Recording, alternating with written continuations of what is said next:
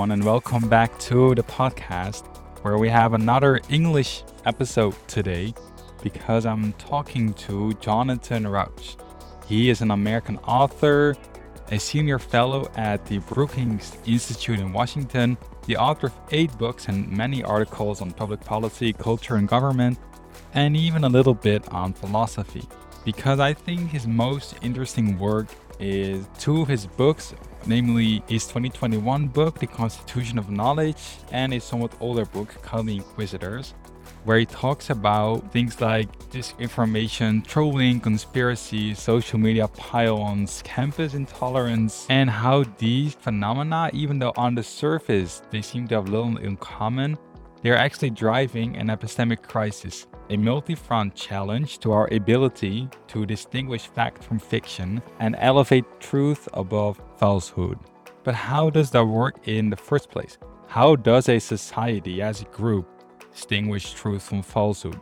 What rules or mechanism or incentives need to be into play for that to work? And what exactly is this epistemic crisis that you keep on hearing people talk about? These and other interesting questions are something that we will discuss in our conversation because Jonathan has a very interesting theory, which he calls the constitution of knowledge, about how our social system for turning disagreement into truth works. In this conversation, we're exploring that system, and we begin by me asking Jonathan what an epistemic crisis is and why we're in one. Have fun.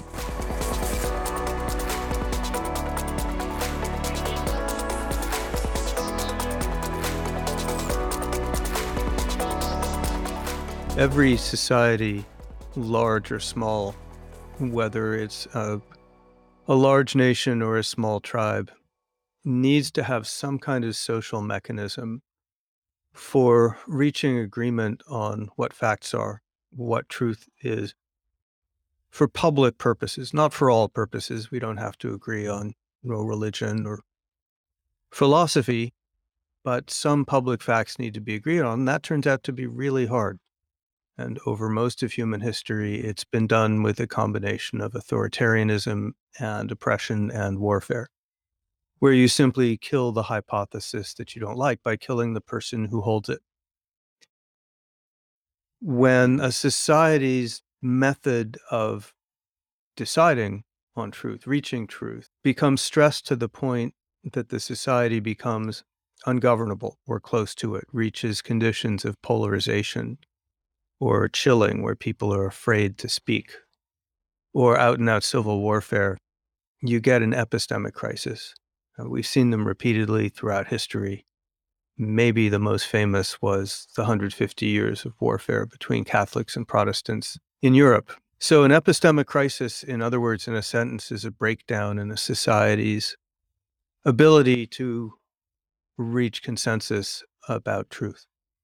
Right. So there are these mechanisms that societies use to decide what is true about the world, and that there is a certain amount of minimum agreement about what the facts are. And then an epistemic crisis would be that there's no longer disagreement about the facts or the mechanism. Yeah, close. There's never going to be agreement about facts, and we wouldn't want that. It's diversity of opinion and viewpoint that spurs the advance of knowledge. But what there does need to be some core agreement about is the mechanism, the process that we use as a society to reach facts, which means any given day we may disagree about what the conclusion is on that day, but we have a general consensus about how we conduct this process. And when that breaks down and you simply get schism and uh, social warfare, you get a crisis. Right. right. So it's not necessarily the problem that we disagree on the facts, but uh, it becomes a problem when we disagree about what to do to decide who is right. Correct. And when we can no longer agree on what constitutes, for example, a reasonable authority, when we can no longer agree on the mechanism that settles facts. An example right now in the United States is the problem with disagreement about the outcome of the 2020 election. It's not just that there's mm-hmm. disagreement about who won the election, it's that Republicans, a lot of Republicans, not all of them, reject the entire process that was used to reach the conclusion that Joe Biden won the election. The U.S. Attorney General under Trump did a careful investigation and concluded that the election was fair. Trump's own cyber and information agency looked at the election, concluded that it was fair. The courts looked at the election in great detail, concluded it was fair. Yet Republicans rejected all of those authorities and all of those processes, saying that they were all rigged. When you reach mm. that point, it's no longer just about 60 to 70% of Republicans thinking the election was stolen. It's about epistemic secession, moving into an entirely different world of different authorities.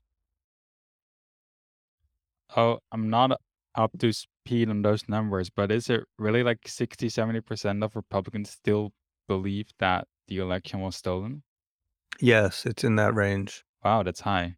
Yes, it is. And they actually believe that? Like, it's not like they're saying that just to kind of signal their loyalty to the Republican Party or something like that. Like what you got with the um with these surveys uh, showing that I don't know, like 15 or 20 percent of Republicans you know, believed that more people were attending uh, Trump's inauguration ceremony than Obama's, you know, when they saw the two pictures side by side.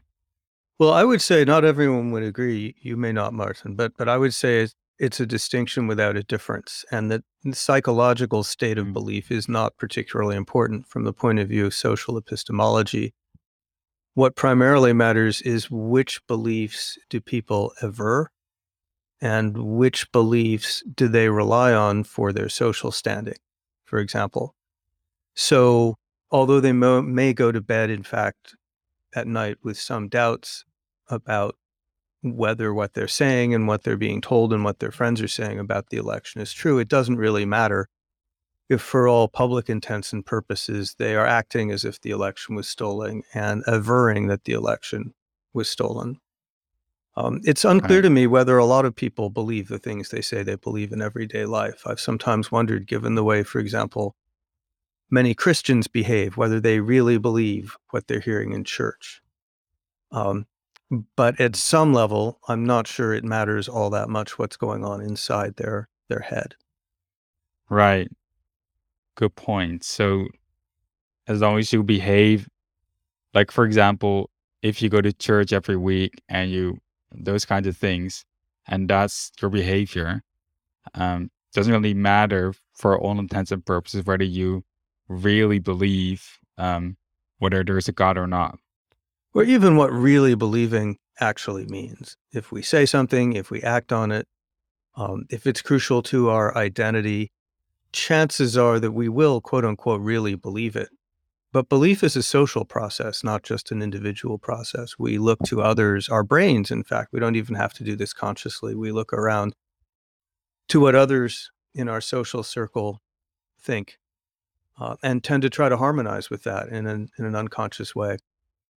So I pretty much reject the distinction between real belief and social belief. I think they merge together. Right. Yeah, that's interesting. And there's also this kind of perverse rationality to uh, believing the same things as your your friends and your family believe because um you know you're not gonna it doesn't personally matter a lot to you whether the election was stolen or not. Um so if you change your mind about that like you say different things about that um the only thing that happens is maybe that you know your friends and your fellow republicans they will think that you're a traitor so uh, you have all the incentives to go along with the group in this respect Yes, exactly. This has been called the epistemic tragedy of the commons, where it makes sense for individuals to harmonize their beliefs, even if it means believing crazy stuff. Because, for example, I guess you're probably acquainted with QAnon. Maybe you have that in Europe. This is a bizarre conspiracy theory involving Hillary Clinton and the kidnapping and possibly cannibalization of children. It's it's completely mad, but it defines a community of believers. And of course, believing or disbelieving this will have no immediate impact on my personal life. It's not like being wrong about the stock market or about whether today is a school day for my children. There are no particular consequences of this belief except the social consequences. And if mm-hmm. I'm a member of this social group, then there's great pain for me in rejecting this belief because I lose my community and very and no cost in accepting this belief. Right. So if lots of people make that same calculation, you get an epistemic tragedy of the commons where what's good for individuals leads large groups to go down bizarre rabbit holes of false belief. So the main thing about the epistemic crisis is that there is a, a big portion of population who rejects um, common means for deciding what is true and what is not true. Yes, there's also another element which I alluded to earlier, which is chilling. And that's what happens when the epistemic environment becomes one where people are afraid to speak out, to voice their true opinions. And that leads to the kind of situation we just described. People look to other people to understand what other people think in order to understand what they themselves think. But if everyone is chilled and people are not giving their true opinions, you get a manipulated environment, what I call a spoofed consensus. Others have called it preference Right. falsification. But this also, Right. this kind of, of chilling and false consensus can also lead a society down bizarre rabbit holes of false belief. I think I believe what you say you believe. Neither of us may actually believe it at some level, but society can spin off down this road as we misapprehend what those around us actually perceive and think. So this would be a case where because a lot of people are afraid to or you know otherwise pressured into not saying or behaving according to their actual beliefs people around them they think okay a lot of people seem to believe seem to believe this crazy thing um so i guess there's a point in there and then a lot of people start believing that crazy thing whereas actually no one believes it That's yes, that's that's basically right. And this can persist for a long time. This is how totalitarian governments like the old Soviet Union managed to Mhm. dominate the information environment. They used out and out coercion, you know, jailing and prison camps and that sort of thing. So that people never really knew what others around them were thinking about the regime. And that made individuals feel isolated and unsafe and afraid to challenge the regime because they just had no way to know whether anyone out there agreed with them. Um, and that can lead to the propagation of false belief, false ideas at a national scale for entire generations. But you can see a less sinister version of the same thing in an environment like a university campus. For example, in the United States, where actually fairly small numbers of activists can use social media and weaponize course evaluations and demand investigations and use social ostracism so that people who don't agree with them basically just stay silent. And this can create the impression that pretty much everyone on campus is a radical left winger. And if you're not, you should just go away or shut up.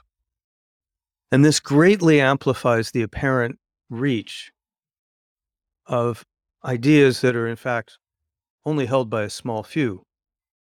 Um, and that Right. too can become a self sustaining cycle and has on many university campuses.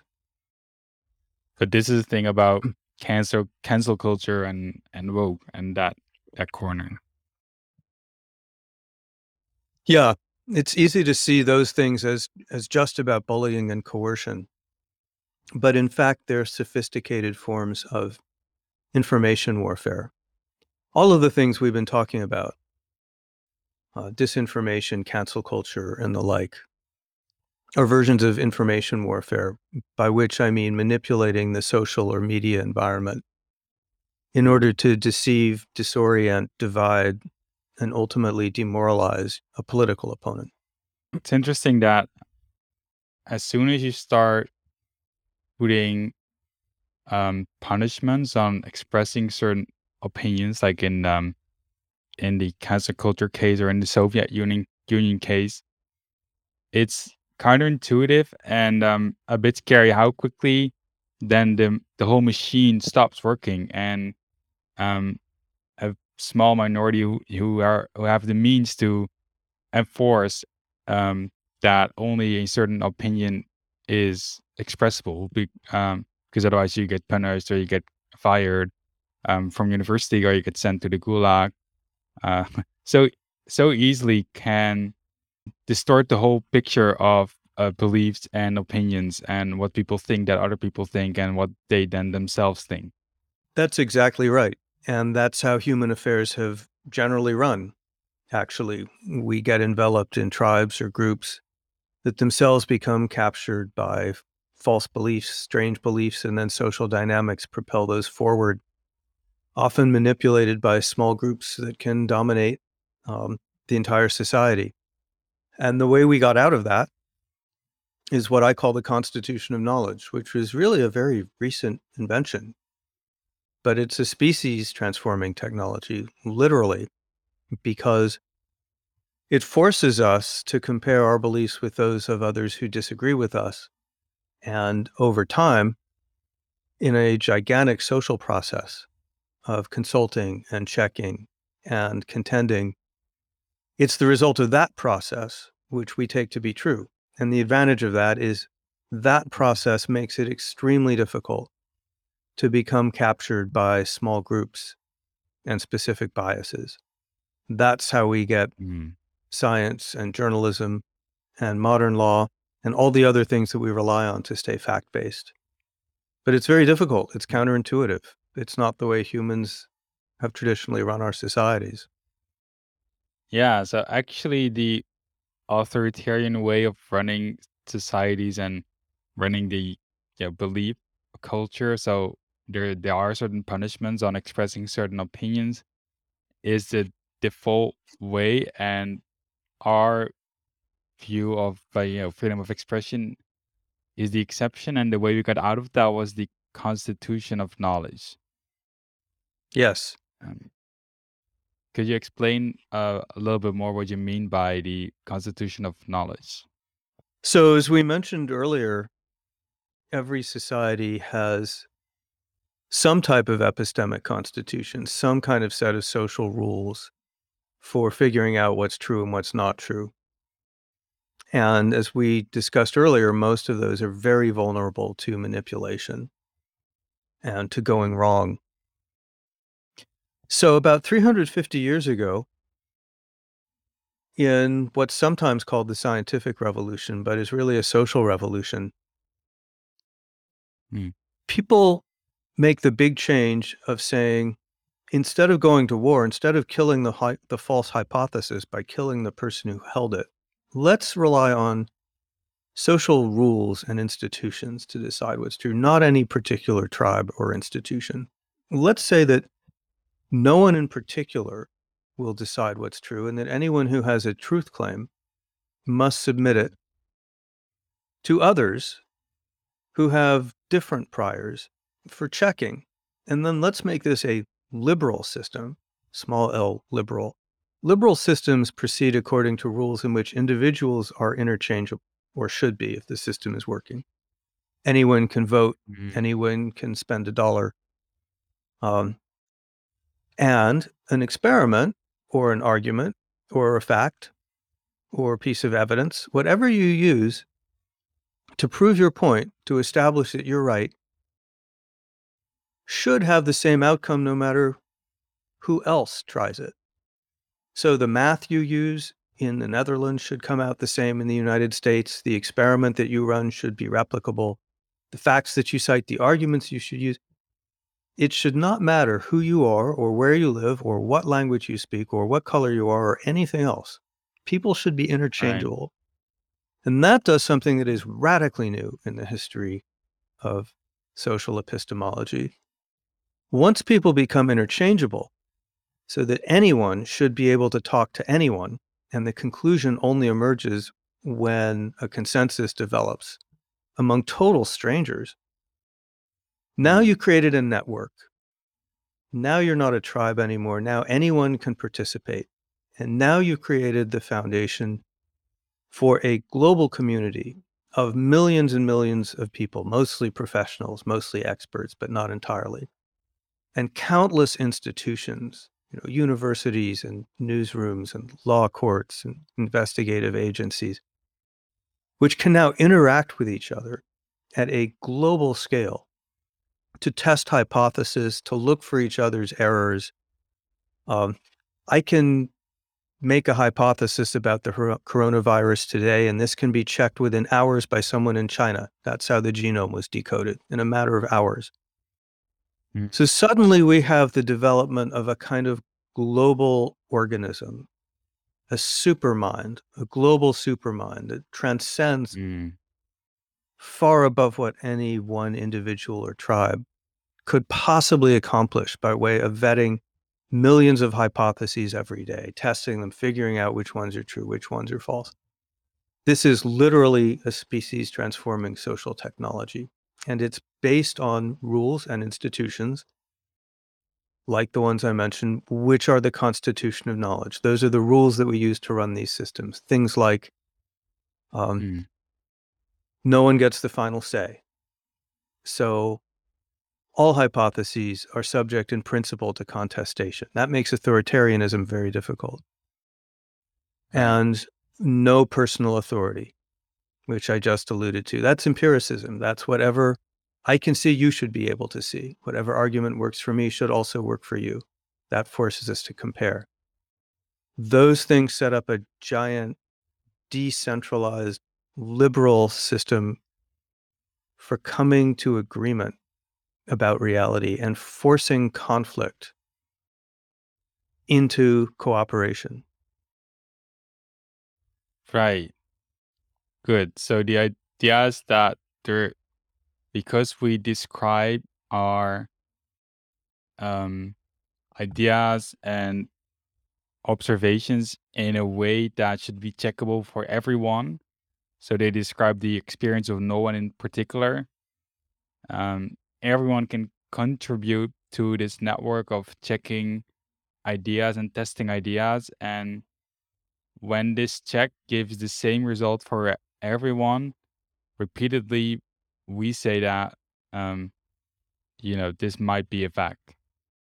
We call it at that point objective knowledge.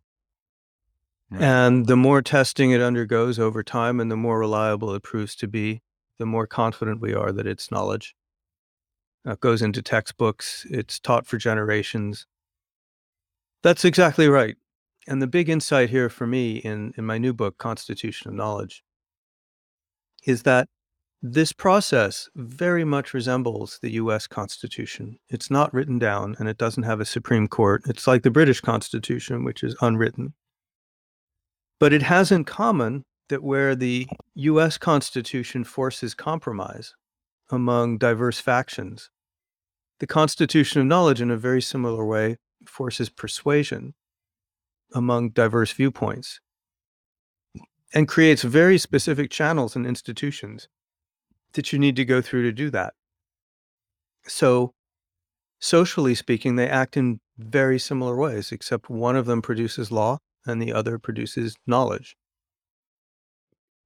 Yeah, it's funny. So at this moment, I'm teaching a course uh, to first year uh, communication science students on a research methodology. So um, we're going over like uh, why is it important in your paper to describe your method uh, of your experiment in such a way that um, everyone can replicate it in principle, and uh, and you shouldn't use uh, you shouldn't use personal pronouns like I and we, um, and that's kind of scientific um, etiquette not to use that kind of words. And it's funny that this is a kind of very deep explanation of why, as a scientist, you should try to have your observations resemble the experience of no one in particular.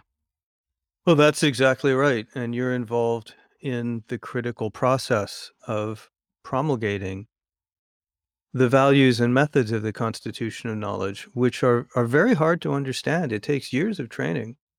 The US political constitution is not that much different. It's very counterintuitive, it's complicated, it's got multiple branches of government, multiple levels of government. Nothing is easy, it requires compromise. There are lots of limits. It takes years of acculturation to get a population conversant in these ideas. They're very counterintuitive. Hmm. I mean, intuitively, your students just want to say what they think is true and hand it to you and walk away. Mm. Um, so, teaching them to use all of these processes and all of these disciplines and rules is a complicated and extremely important process. So you mentioned that you know before you want to have your your idea, your claim accepted as as knowledge in the sense of the things that we put in textbooks and the things that we the government bases our policy on and in COVID case, for example, um, you need to go through certain institutions as uh, you know pass their test, so to say. Uh, but then a lot of people are going to say, well, but then knowledge a kind of um, doesn't that bring some kind of authoritarianism back in uh, back in through the back door because now those institutions seem to have some kind of power over what gets accepted as knowledge and what gets uh, put into textbook and what we base our, our government policy on and so on. Well, we live in a populist moment, Martin, at least in the United States. People are extremely distrustful of authorities and experts, and to some extent, understandably so. So it's important to understand that for the most part, usually, the the constitution of knowledge is not a system of simple gatekeepers where someone's in Mm. charge and decides what's true and what's not true. It's a network. It's a very dense network. There are an infinity of ways through it. So, for example, Mm. if I'm a freelance journalist and one journal doesn't accept my article, I can probably find another that will. And then if other journalists don't pick up on the article, if it's true and if it's interesting, others will. There are all kinds of journalists there. You need to think of this as as a vast network of nodes, and each of those nodes is a place like an academic journal or or a conference or a grant maker who may decide to fund research or a newsroom which decides are we going to go with this story or do we have to check it first? And so the way it works is that if a hypothesis is strong and bears checking through one node, that node will pass it on to other nodes in the network. And over time, the bad ideas are pretty quickly weeded out for the most part, and the good ideas are pretty quickly weeded in. But it's not that there is just one authority that says yes or no. Now, COVID is a difficult and exceptional uh, uh, example because here you had authorities in policymaking positions who had to act very quickly on the basis of information that at that point was very sketchy. So you had to have Right. people making calls early in the process, far earlier than ordinary science would do. You know, if we didn't have a pandemic, we'd be studying this virus, and maybe five years from now, we'd know all about it. Um, but we didn't Mm. have that luxury. So in those rare emergency situations, policymakers have to come forward and say, here's what we're doing, here's what we think, this is what we're acting on right now. And then when they're wrong, which inevitably you will be about some things when you have to make early calls in the face of Right. thin information, everyone says, well, look, the system failed. The so called experts didn't know what they were talking about. But Mhm. that's in an emergency. Um, no one likes that situation. We'd rather not be in that situation. Right. So it's not this case that so apart from COVID that um there is a kind of gatekeeping power for some institutions like academia or or the or the media because the networks is so vast and decentralized that eventually if you have an if you have a hypothesis that turns out to be true then um no one will have enough power to stop it from coming true Yeah, I can give you examples. Okay, One, sure. for example, that's affected people like me, um, openly gay people, homosexuals, is that for Mm, years, psychology believed that homosexuality was a mental illness. It had made people unhappy and neurotic and led to bad lifestyles. There was no really good scientific basis for that belief. It was coming out of social prejudice against gay people. And it did hold on for a while. The process that I'm describing can take a generation to overturn dogma and replace it um, with better information. It takes time, but starting in the in the late 1940s and early 1950s, sex researchers began to actually probe this. A psychologist named Evelyn Hooker did some blind trials where she handed Rorschach tests, which were used at the time to evaluate mental health. She So got some Rorschach. Um, pardon me. what's a Oh, a, Rorschach? it's a, an ink blot test. It's Ah, not really used anymore, but in my parents' generation, you'd look at an ink blot and say, "What do you think this shows?" And then this was supposed to give some mm, indications because if you thought it was, you know, a child being held hostage by a criminal, that would might indicate you're a sociopath. mm, Um, mm, this is not how it's done today, but it's what they were relying on at the time. So she took this kind of thing and she took batteries of psychological test results. And some were from gay people and some were from non-gay people and she blinded them and gave them to a bunch of psychologists and psychiatrists and said okay tell me which are the gay people here based on which ones are sick and which ones are well. And of course they couldn't do it. Mm, so it took a number of years but in 1973 the psychiatric profession in its diagnostic and statistical manual officially accepted that it had been wrong um, that it had been doing pseudoscience now I'd rather that happened in less than the 20 years that it took, for sure. Gay people like me suffered a lot from being classified as mentally ill. But the point is that most systems don't make those corrections at all. For the reasons we talked mm, out about at the beginning of the show, they they actually spiral deeper into their misperceptions because they they have to defend these ideas in order to defend their society against rupture and chaos. And mm, science and journalism and the others are getting better actually at debunking faster because modern communications are so much faster and because the networks are so much richer. There's fantastic efflorescence of talent, intellectual talent, scientific and journalistic and everything else coming in from developing countries now. And we're seeing um, an explosion of international collaboration in research And all of this is bringing more diversity of opinion, more multiple viewpoints checking against each other, making it both faster and more effective to figure out where the wrong stuff actually is. Is that why, as you mentioned out at the very beginning, uh, diversity of opinion fuels the production of knowledge because then you get more a better representation of all the viewpoints uh, clashing, which gives a more truthful account. Yes, exactly. In the United States Constitution, the principal author of that, James Madison, was, I think, the greatest political genius who ever lived. And his great insight was most societies tended to deal with diversity of political viewpoint by essentially expelling people who didn't basically agree or oppressing Right. them or putting them in concentration camps. Yeah. Madison went the opposite direction.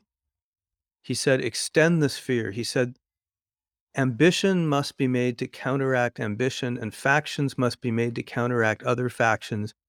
And if you can make your republic large and diverse, you can ensure that there's a multiplicity of political preferences.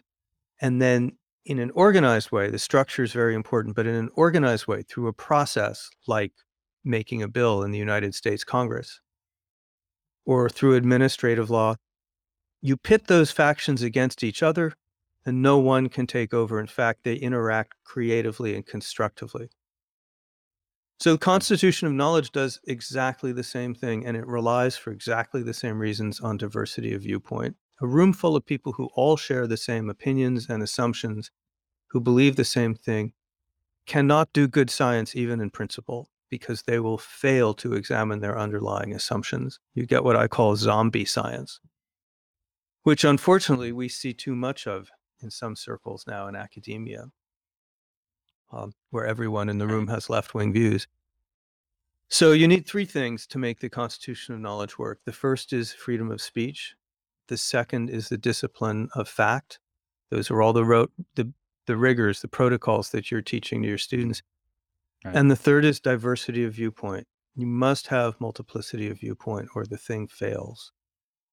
So that's why both the woke cancel culture thing and the not accepting any common means to decide I was true or not are both uh, signs of the epistemic crisis. Yeah, they're both undermining different aspects of the constitution of knowledge. Uh, disinformation, Yeah. things like the Stop the Steal campaign in America, undermine the discipline of fact. They say anything goes. We don't care what the courts say. We don't care what the attorney general says. We don't care what the recounts show. We don't care about anything. We're just spewing out whatever we want, um, any conspiracy theory, any lie, distortion, exaggeration. Uh, we can say anything. So that's that's attacking the discipline of fact. And then wokeness, cancel culture, and all of that attacks freedom of speech and diversity of viewpoint. It attempts to shut down both of those things. And so they're both ways of manipulating the environment that we rely on to figure out what's true and what's not true. Good summaries. I'd like to switch to a new topic now for the um, for the remainder of our conversation. Uh, the topic of social media. So, uh, our digital media, you know, digitization more generally. And you already mentioned misinformation just now, and uh, but also you said that there's a, also a lot of advantages of this new technology because they facilitate, for example, collaboration between lots of scientists. But also when when people talk of the epistemic crisis, um, social media is usually mentioned in the same sentence or maybe the sentence after that.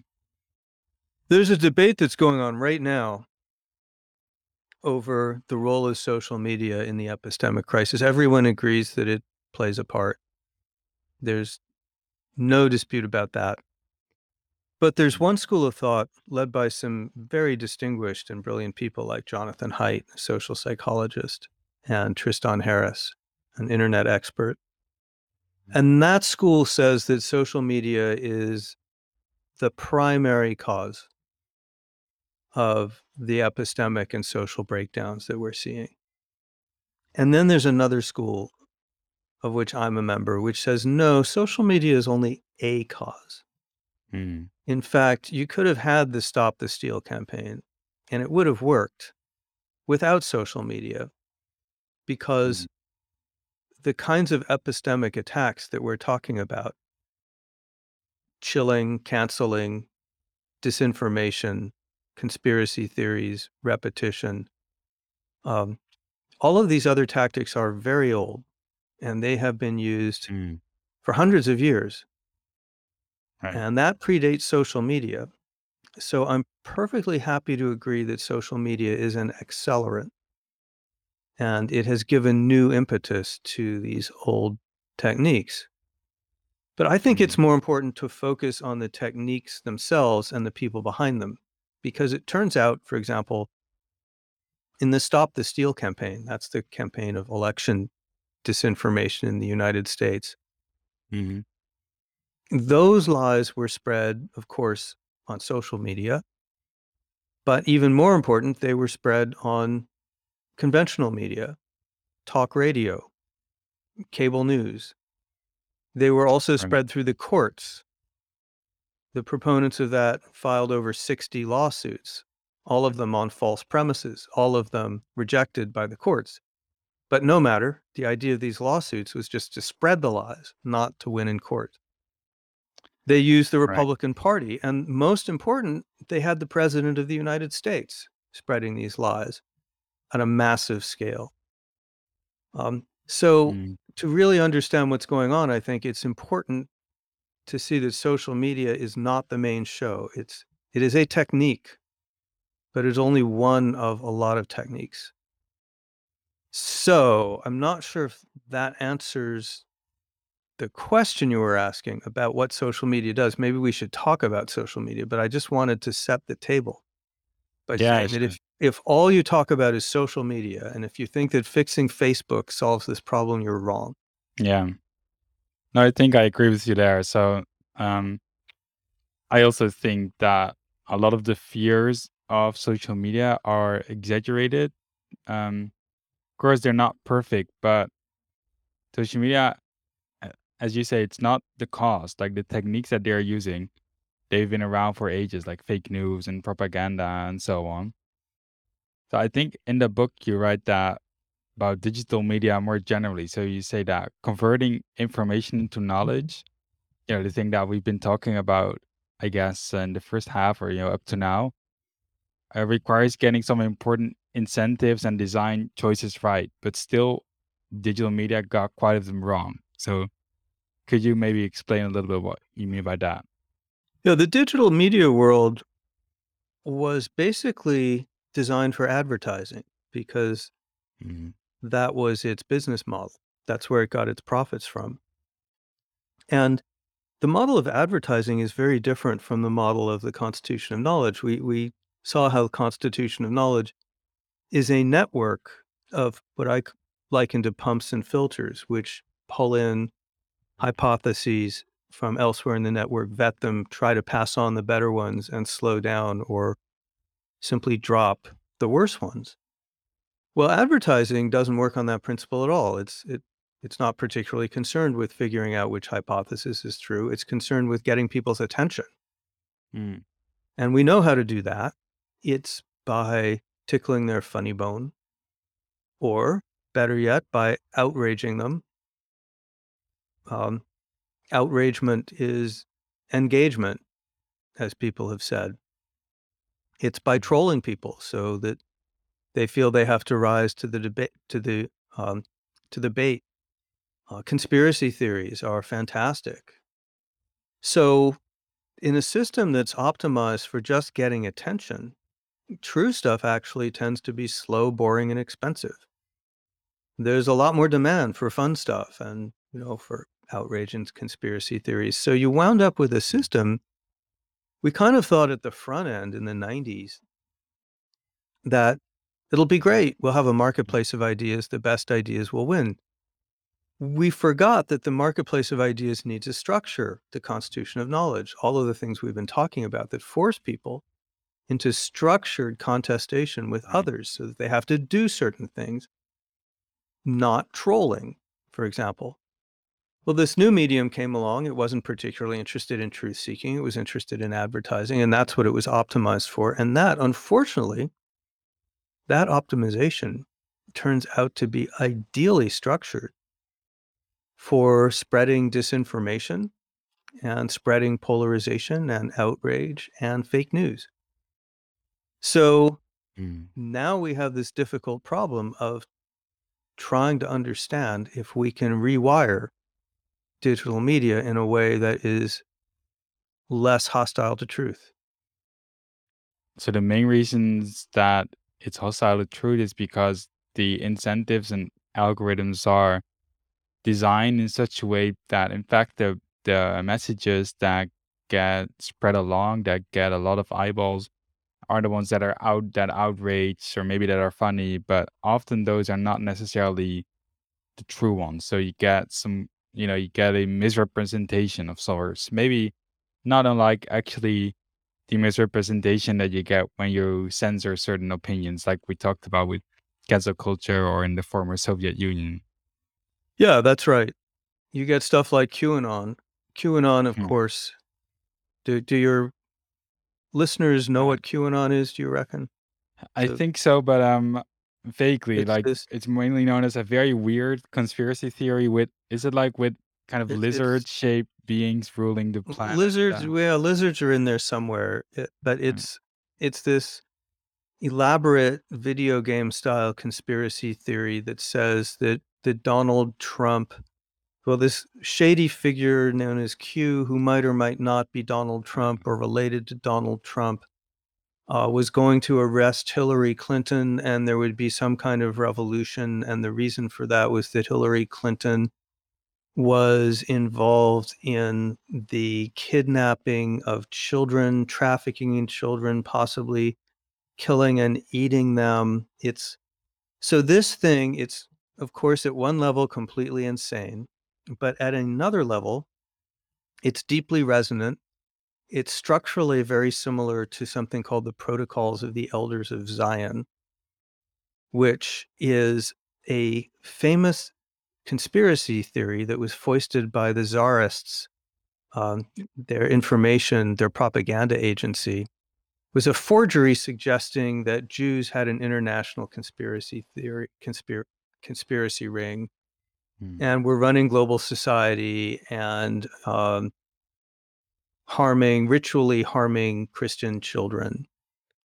So the structure of that conspiracy theory and QAnon, which is very similar, is what they call memetic.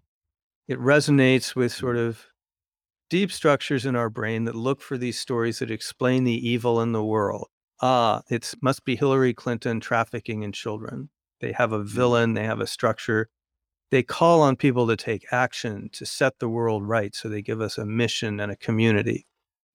So all of this is a long hmm. way of saying that there are these stories we can tell, these narratives, which are psychologically deeply compelling, Right. but totally false. So when you put those narratives into an information system that doesn't distinguish truth from falsehood, that simply wants to get people's attention, those narratives spread very fast and very far and turn into a national movement of QAnon, which wound up in some ways getting involved with the January 6th attack on the Capitol. You remember that shaman figure, the the person Yeah. with the beard and the the furry Viking helmet and all that?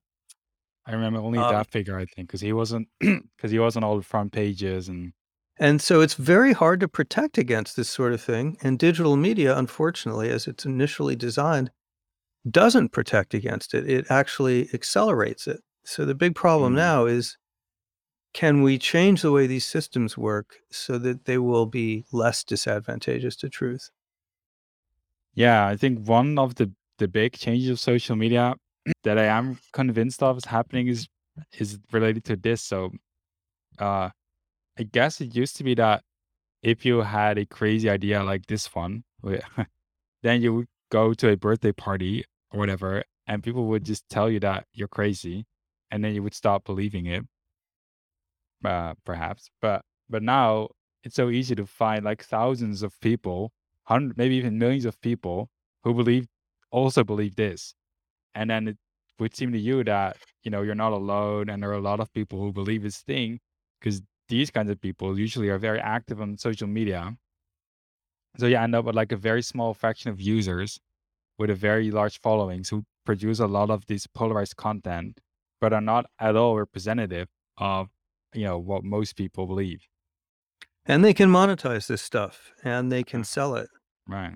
Um, but I, I always try to remind people this is not just a social media phenomenon. We see the same thing on, on cable news, cable TV, Um, for example, uh, talk radio. You know, these people start these conspiracy theories and these shows, and meanwhile, they're busy selling merchandise off of it. And I also remind people that possibly the most harmful of all of these conspiracy theories is the Protocols of the Elders of Zion, which is a late 19th century propaganda campaign that spread virally.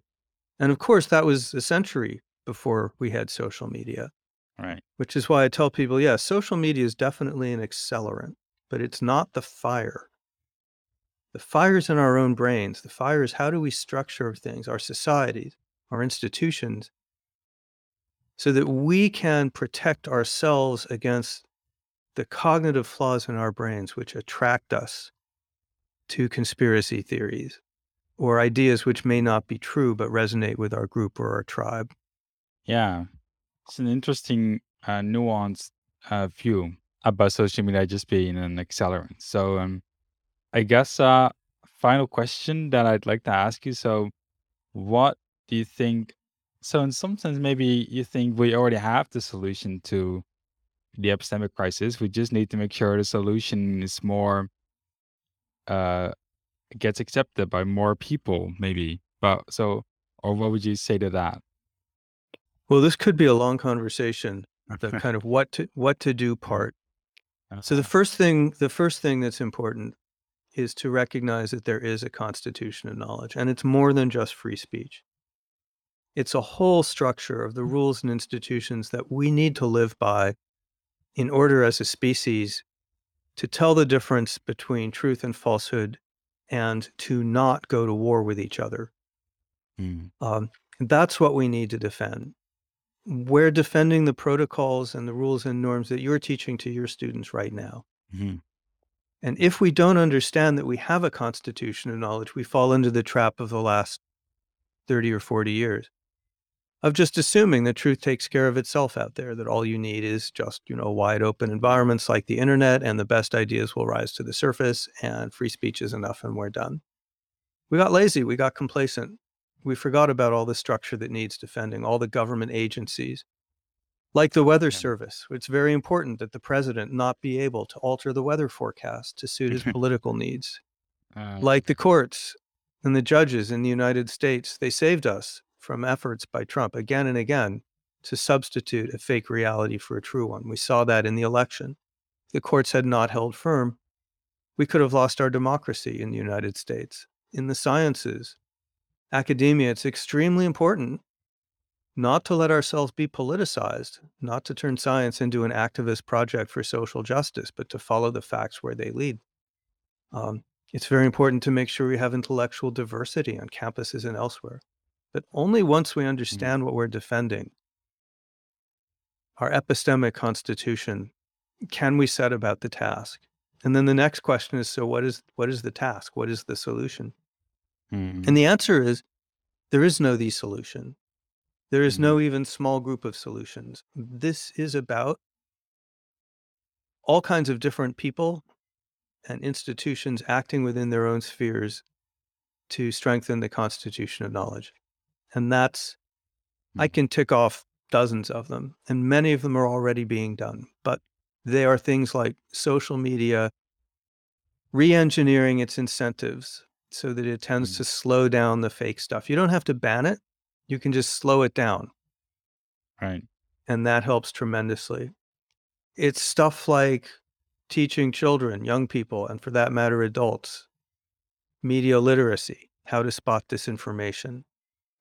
It's mainstream media, journalists being more cognizant of and wary of disinformation campaigns. Much better at that now than than five or six years ago Mm, when no one understood really disinformation and its its harms.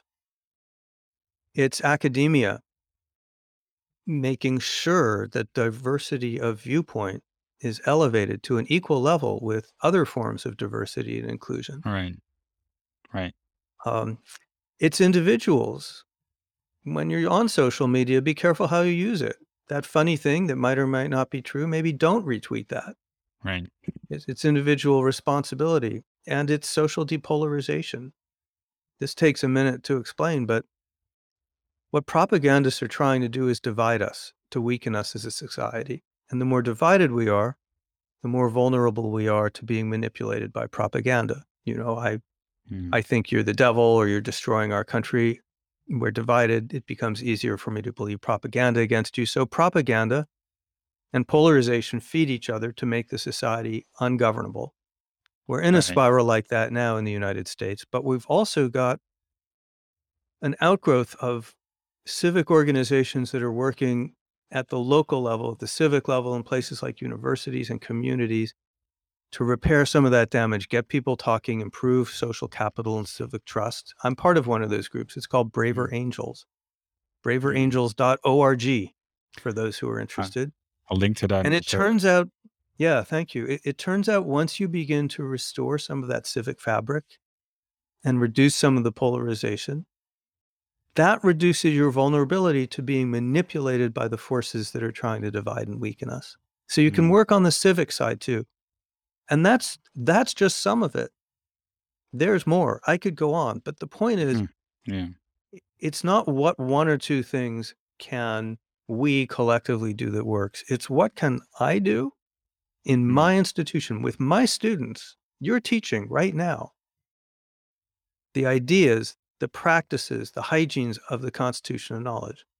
What can you do to drive that home so that you understand it, so that your students understand it, so that when someone comes to them and says, you know, I don't really like the results of this research because it doesn't comport with my view of social justice, that your students will say immediately, without even thinking about it, no, that's wrong. We're going to publish the data as it actually came out. That takes strength of character. That's what you're Mm. teaching right now. Everything depends on on anchoring ourselves in those habits and institutions. So, Martin Van Doorn, Mm. it's up to you. Nice. Great ending. um no, but really true. I think um it's a very good point. And it got me thinking like what could I do to um plan this intuitive uh effective sense of it being important to for example treat your data in this way. Um because otherwise before you know it it's too late. That's exactly right. We got into the trouble we are, the epistemic crisis that we're in, because for so long the system seemed to work so well, it was quite stable for decades, that we forgot we needed to defend it. We forgot it even existed. We just thought, you know, marketplace of ideas, it'll all sort itself out. Now we're in the not Yeah. entirely unhealthy space of realizing, Yeah. hang on, we've got something we've got to defend here. And that's waking us up. And that's a good thing. Right, right. Yeah, Jonathan, uh, thanks very much for this uh, great conversation. Well, thank you. It's it's an opportunity. And um, I'll think about how to inspire my students with this message.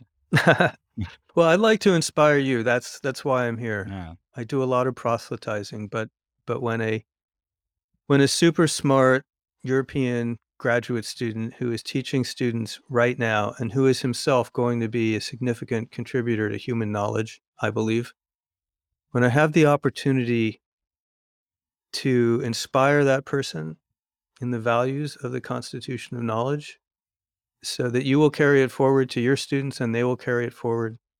This is how we win. You're flattering me, Jonathan.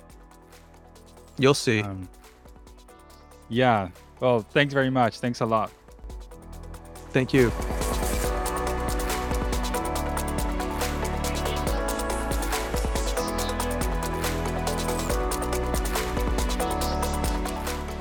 Wow, great ending. I remember uh, recording this conversation with Jonathan a couple weeks ago. That at that point, my face was just getting red, you know, lighting up like a Christmas tree. what could be better than an ending like that one? So, take home message for me is definitely that truth doesn't win out automatically, but we need to have certain structures and values and rules, as in a constitution, like rules like no final say, diversity of viewpoint, respect your data, these kinds of things.